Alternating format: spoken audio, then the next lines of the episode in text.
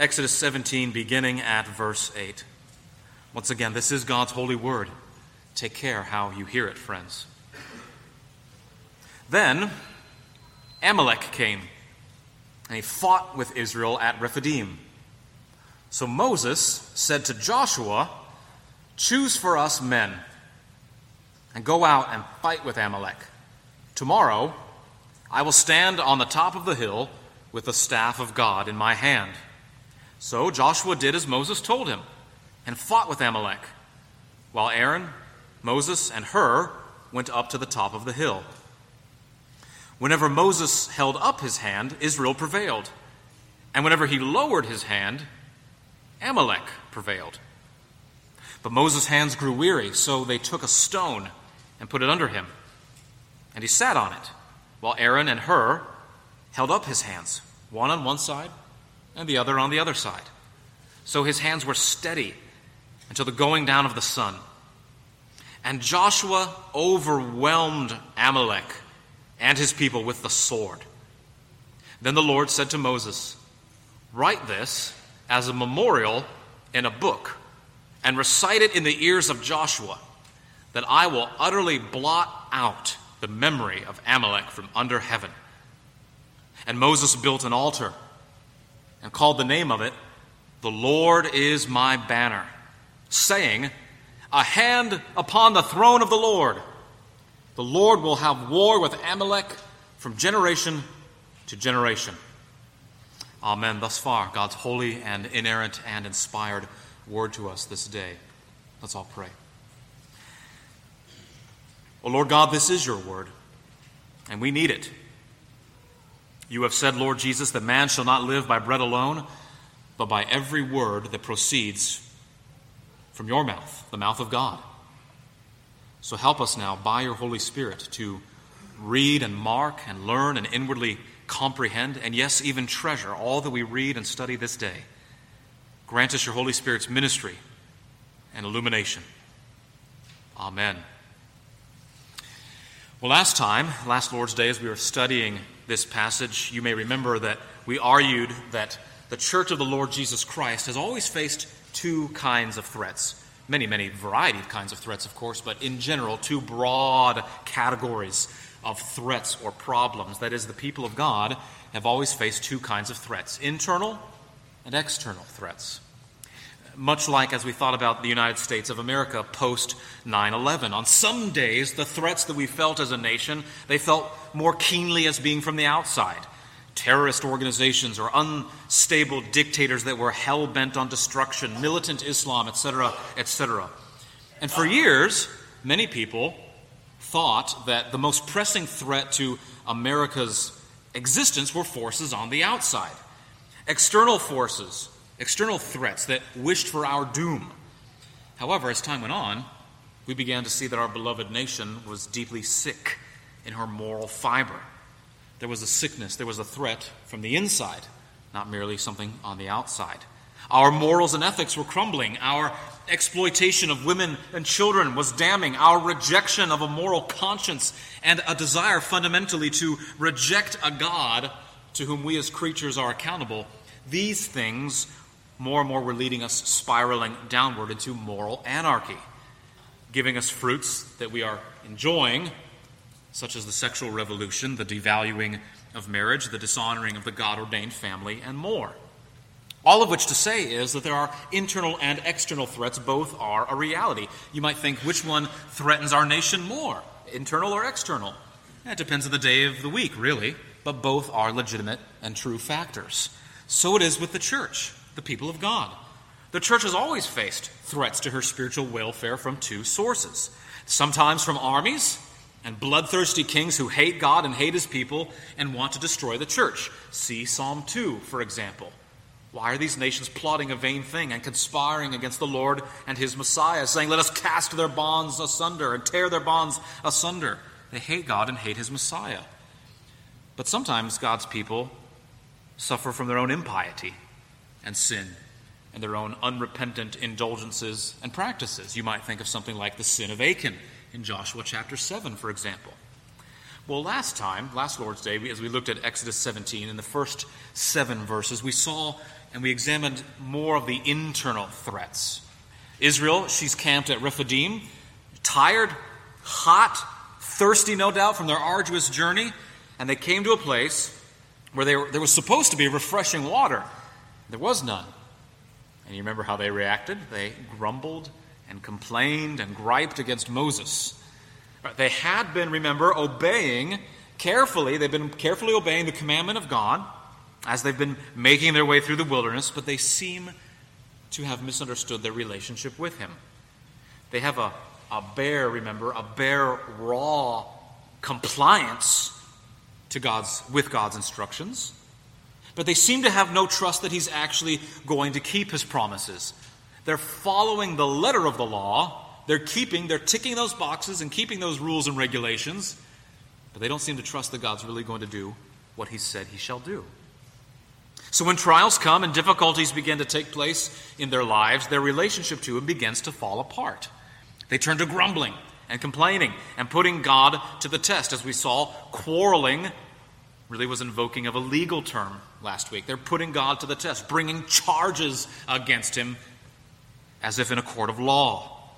Yet, nevertheless, we saw God was merciful and provided water from the rock to quench their thirst. Well, almost immediately, after dealing with their internal sin and the consequences of their own impiety, Israel now faces an external threat the Amalekites. While the Israelites are taking their rest at the oasis, these semi nomadic people of the Sinai Peninsula, they decide to put a stop to the march of the Hebrews as they're marching their way, traversing their way toward Amalekite territory. And so, as we study this passage this morning, we see what happens in the conflict with Amalek. And there's really four simple things I'd like for us to see. Four simple verbs, really, that we can use to outline this passage. Four simple imperatives, even flee, copy, trust, and look. Four points flee, copy, trust, and look. So, first, flee. As we look at this passage, there is a danger or a sin or a temptation that must be fled. There's a sin that must be fled.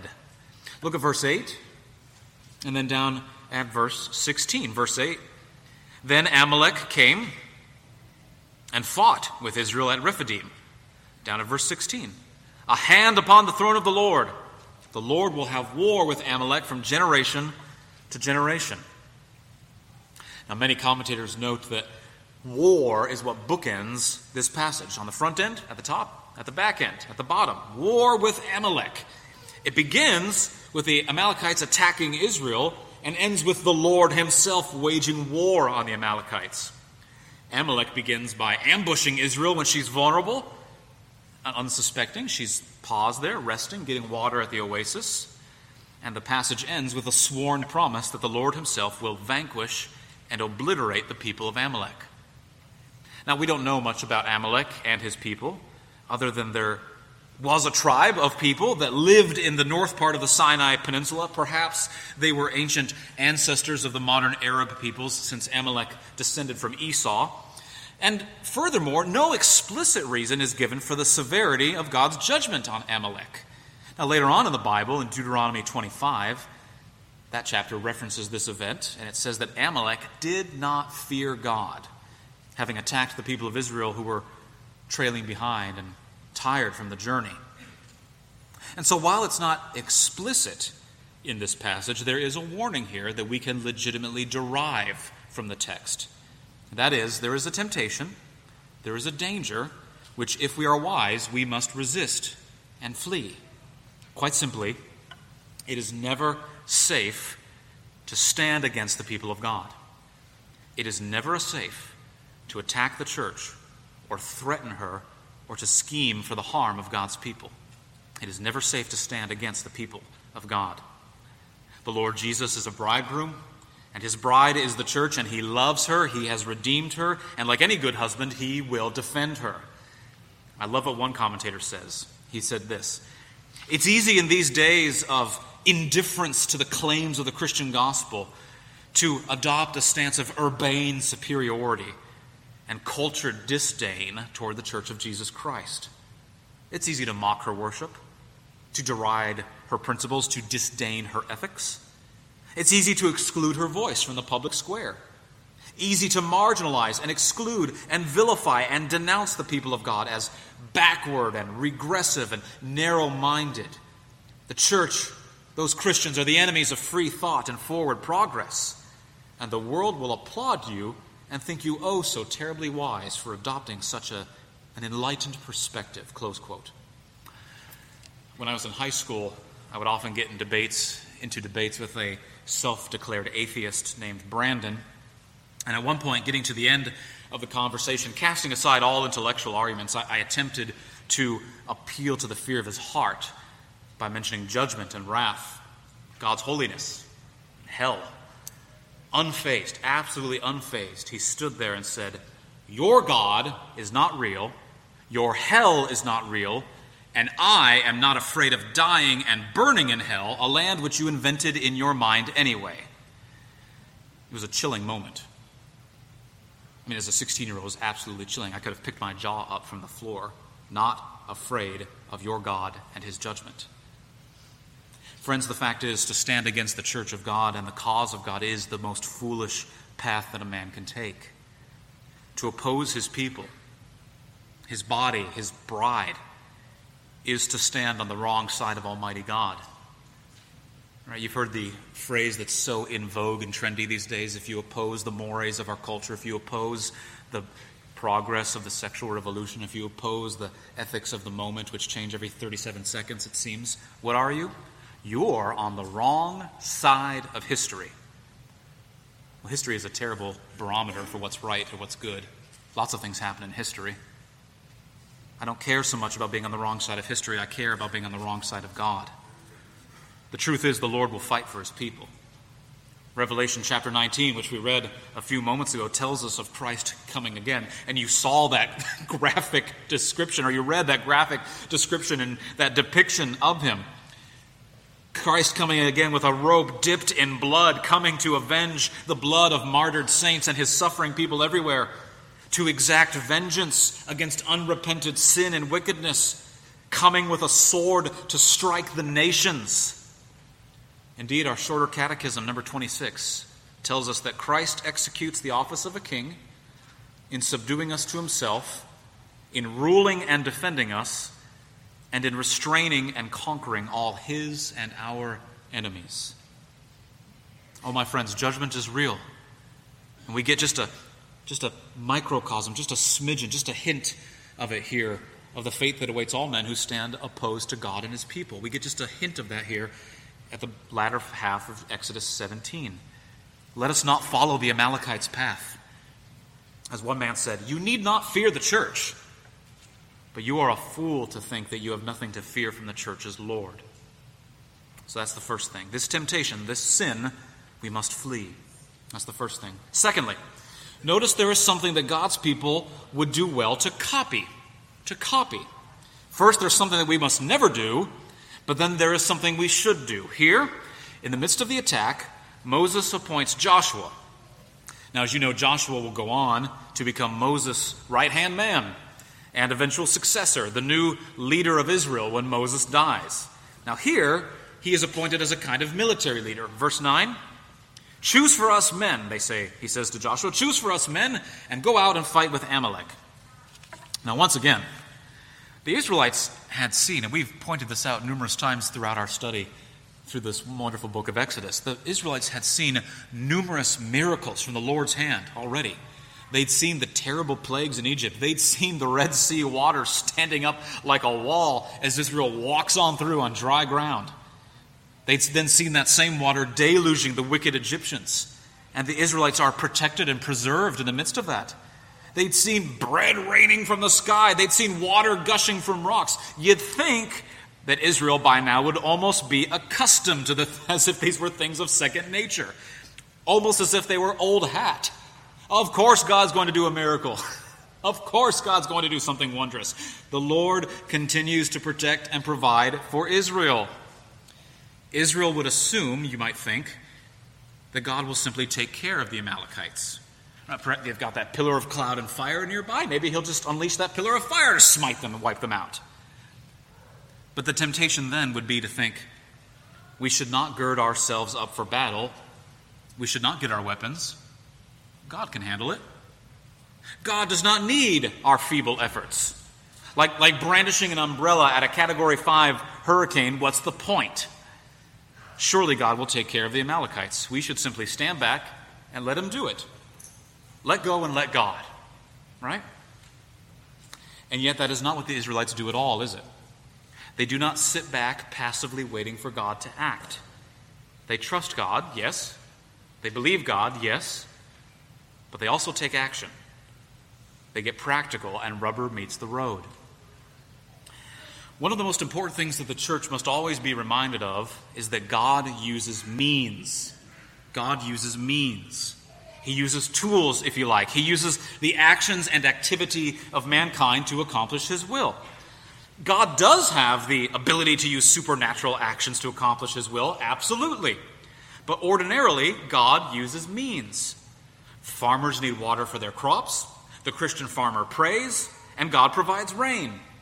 The natural cycle or meteorological phenomena, cold fronts and warm fronts and air moisture, etc., ordinary rain is the means by which God provides. We pray for God to convert the lost, yes, but then we also evangelize.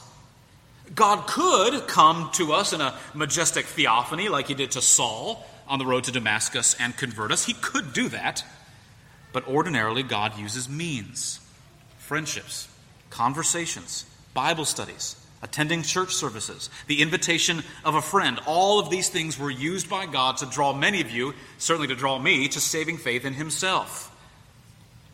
Let go and let God, and He'll take care of it. There's nothing for us to do. That's a dreadfully unfortunate idea that crops up in the church over and over again. The Israelites could well have been tempted to think that way, but they didn't. No, they took up arms, they prayed, they trusted God for their protection, but they employed means to protect their people. They went to war.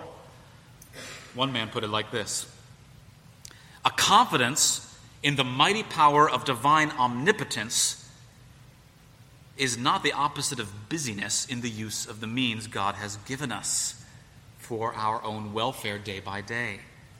Trust in the grace of God Dependence on the Spirit of God leads to, results in, produces men and women who go to war, so to speak, who do what they're called to do, who will be practical and wise and use all the means at their disposal to advance the cause of God and the church of Jesus Christ. Close quote.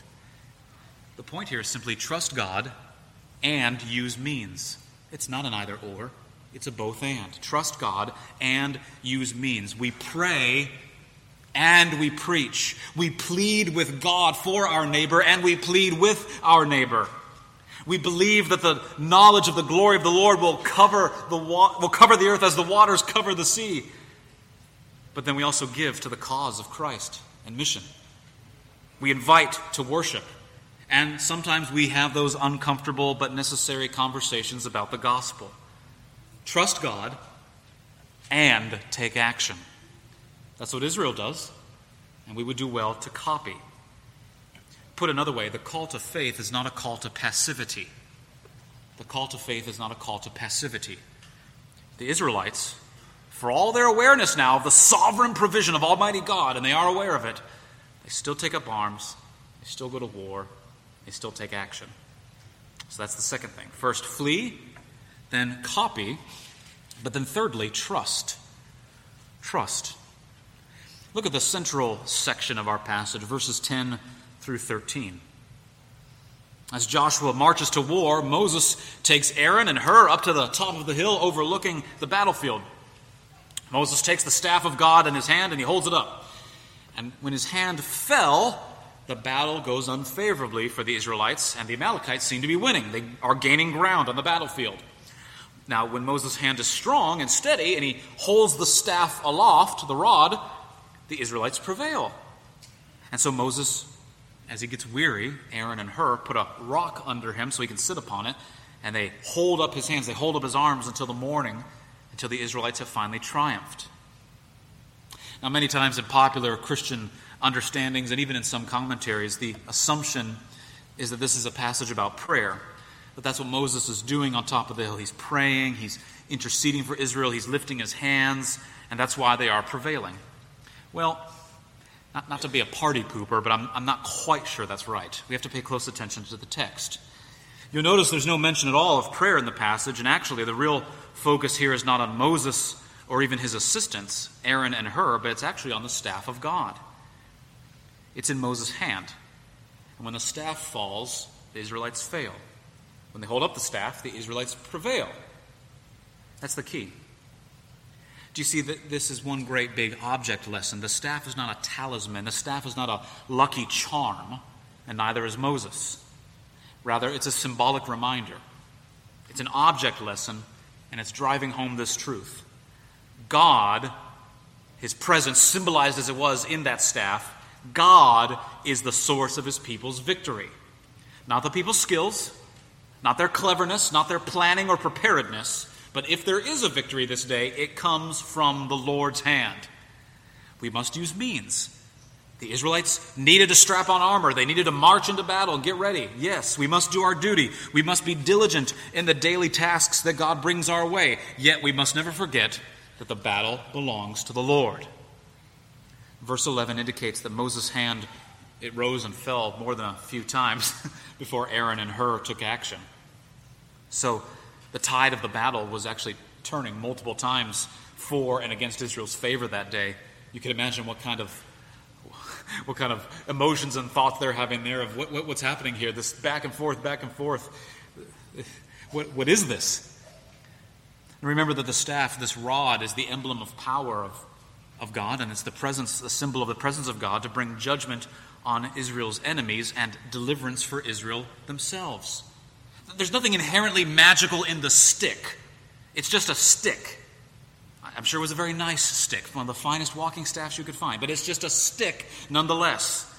If you're a father of or a mother of boys, you know that there's a great deal to be said about good sticks and keeping good sticks around whenever you might need them. I'm sure it was a lovely stick, but it was just a stick. When Moses used it, the Nile was turned to blood to part the sea. When he threw it in the water, the water turned bitter, the bitter water turned sweet. He used it to bring forth gushing water from the rock. All of those instances, and now here, by it, the Amalekites are defeated. Again, there's nothing inherently magical about the stick, but as a symbol, as an object lesson that it was, to remind Israel of God's presence and power among them. It is to them a symbol that God Himself is the warrior and He shall win the victory. God shall win the victory for them. We, God's people, use means, yes, but it is God who works by those means, and He is the one who gives them their efficacy. As much as we love the sacraments bread and wine, a little bit of water in the baptismal font. There's nothing magic in the water, there's nothing mystical in the bread or in the cup itself. It is only God's presence and power which attends them that gives them any efficacy. Nothing in and of ourselves, and nothing in the elements themselves. And as an aside, verses 13 to 16, you see how Joshua's armies overwhelm and defeat the Amalekites, and God swears to utterly blot out their name, their memory from heaven. Ironically, there's very little scholarship or archaeological evidence that the Amalekites ever existed. There's some, but not a whole lot. Now, skeptics will use this to discredit the veracity of the scripture, saying that the Bible invented the existence of this tribe. They never existed. Yeah, maybe. But rather, perhaps, it is that the Lord kept his word, and the memory of, this, of these people, the enemy of his people, has been utterly blotted out. Perpetual enmity is declared there in verse 16 between Yahweh and Amalek, and the Lord wins. There's nothing left of them, barely even evidence that they existed. Now, what does verse 16 mean? A hand upon the throne of the Lord. Well, the Hebrew there is a little ambiguous. It seems like it could mean because hands were lifted up against the throne of the Lord meaning the Amalekites arrogantly were warring against God and his people, lifting up hands as if in war. Or it could mean a hand upon the throne of the Lord, invoking like language of an oath, like when you place your hand upon the Bible in court. You're placing your hand upon God's throne and you're swearing an oath, a promise that's going to be kept sure. Either way, Either way, depending on how we might want to take the Hebrew, it means the Lord has sworn this. Either way, it's clear. The Lord keeps his promise of fury against the Amalekites. It's a sobering and it's a pointed reminder, isn't it, in this object lesson? That God will be for all people. He will either be a destroyer or he will be a savior. He will either be a judge or a refuge. All of us will stand ultimately either in the position of Amalek or Israel. Let's trust the Savior. But, friends, the Amalekites did not die that day because of the fighting and the weapons of Hebrew soldiers. They did die that day, rather. But not one Amalekite would die unless God Himself gave Israel the victory. That's the lesson of the rod, the staff of God here, right? When it's not in view, the battle goes badly. When every eye could see it and know that God was with them, triumph was guaranteed. God is driving home a point in a very dramatic way in order to get this through the heads of his people. Apart from me, you can do nothing.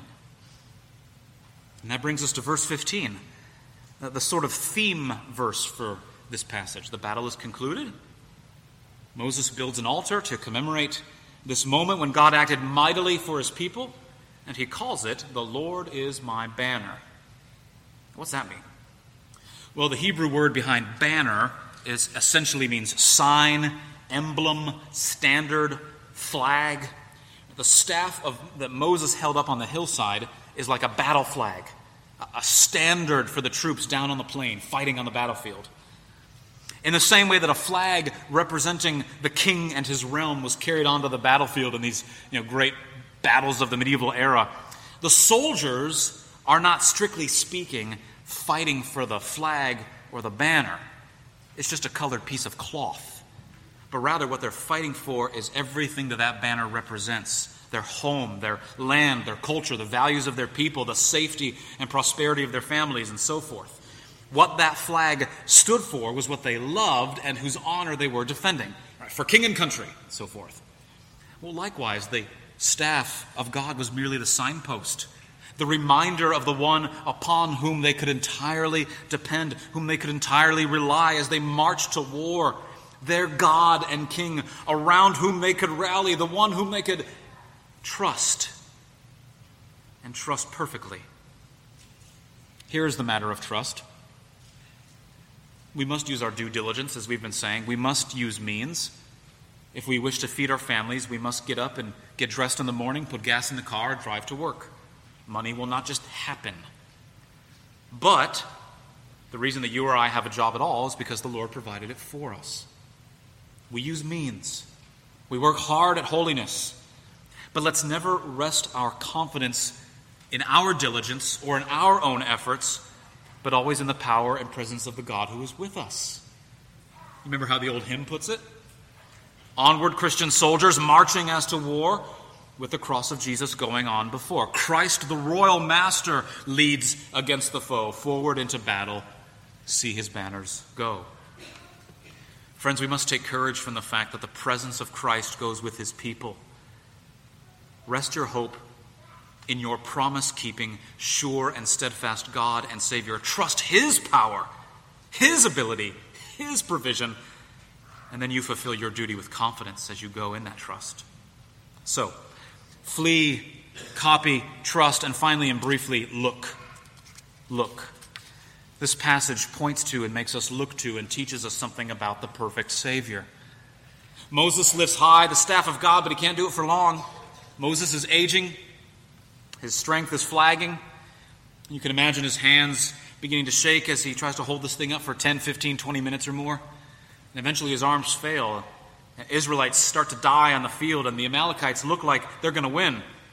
He needs some help. So Aaron and Hur come and prop up his arms. Moses is the deliverer of Israel, yes, but he's a frail, weak, and aging man. He's given to the conditions of his own mortality. And the point really is simple we badly need a better Savior than Moses. One commentator notes it like this In Isaiah, chapter 11, verse 10, it is the root of Jesse, one of the titles for the Messiah, the Lord Jesus, the root of Jesse. He's talking about the Lord Jesus Christ. Israel goes on to say, or excuse me, Isaiah goes on to say, He will extend His hand and gather His people from all the nations.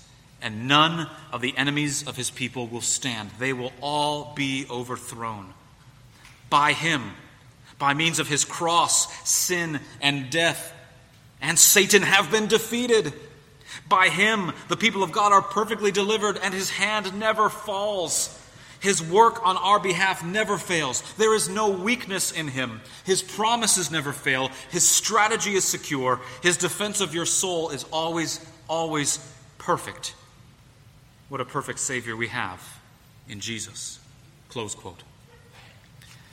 Brothers and sisters, as we labor here in this world and we labor in this life and we fight here in our battle with sin, we must ever look to Christ, our great and true standard.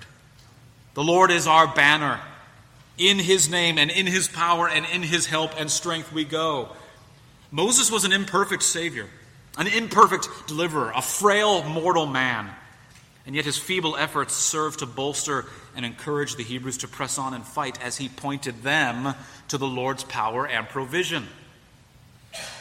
How much more encouragement ought we to take as we press forward, looking unto Jesus? The encouragement that Israel knew, it was real. It was great. But it was as nothing compared to the blessed privilege that we enjoy. We who know the presence and power of the Lord Jesus Christ, the greater, the one greater than Moses, the all sufficient, never failing Savior, looking unto Jesus. He is most worthy of all our trust and adoration and fealty. So let us trust, let us obey, let us glorify and enjoy Him now and forevermore. As we do, marching forth unto war, looking unto Jesus, the author, the perfecter of our faith, the source of all confidence we have. Bless the Lord for his word to us today. Let's pray. Truly, O God, we ask, may the words of my mouth and the meditation of all our hearts be acceptable in thy sight, O Lord, our rock and our redeemer. Work these truths of Holy Scripture deep down into our souls, deep down into our bones. May we treasure them, apply them rightly, and give you all the glory as you do these things. We ask it for Jesus' sake. Amen.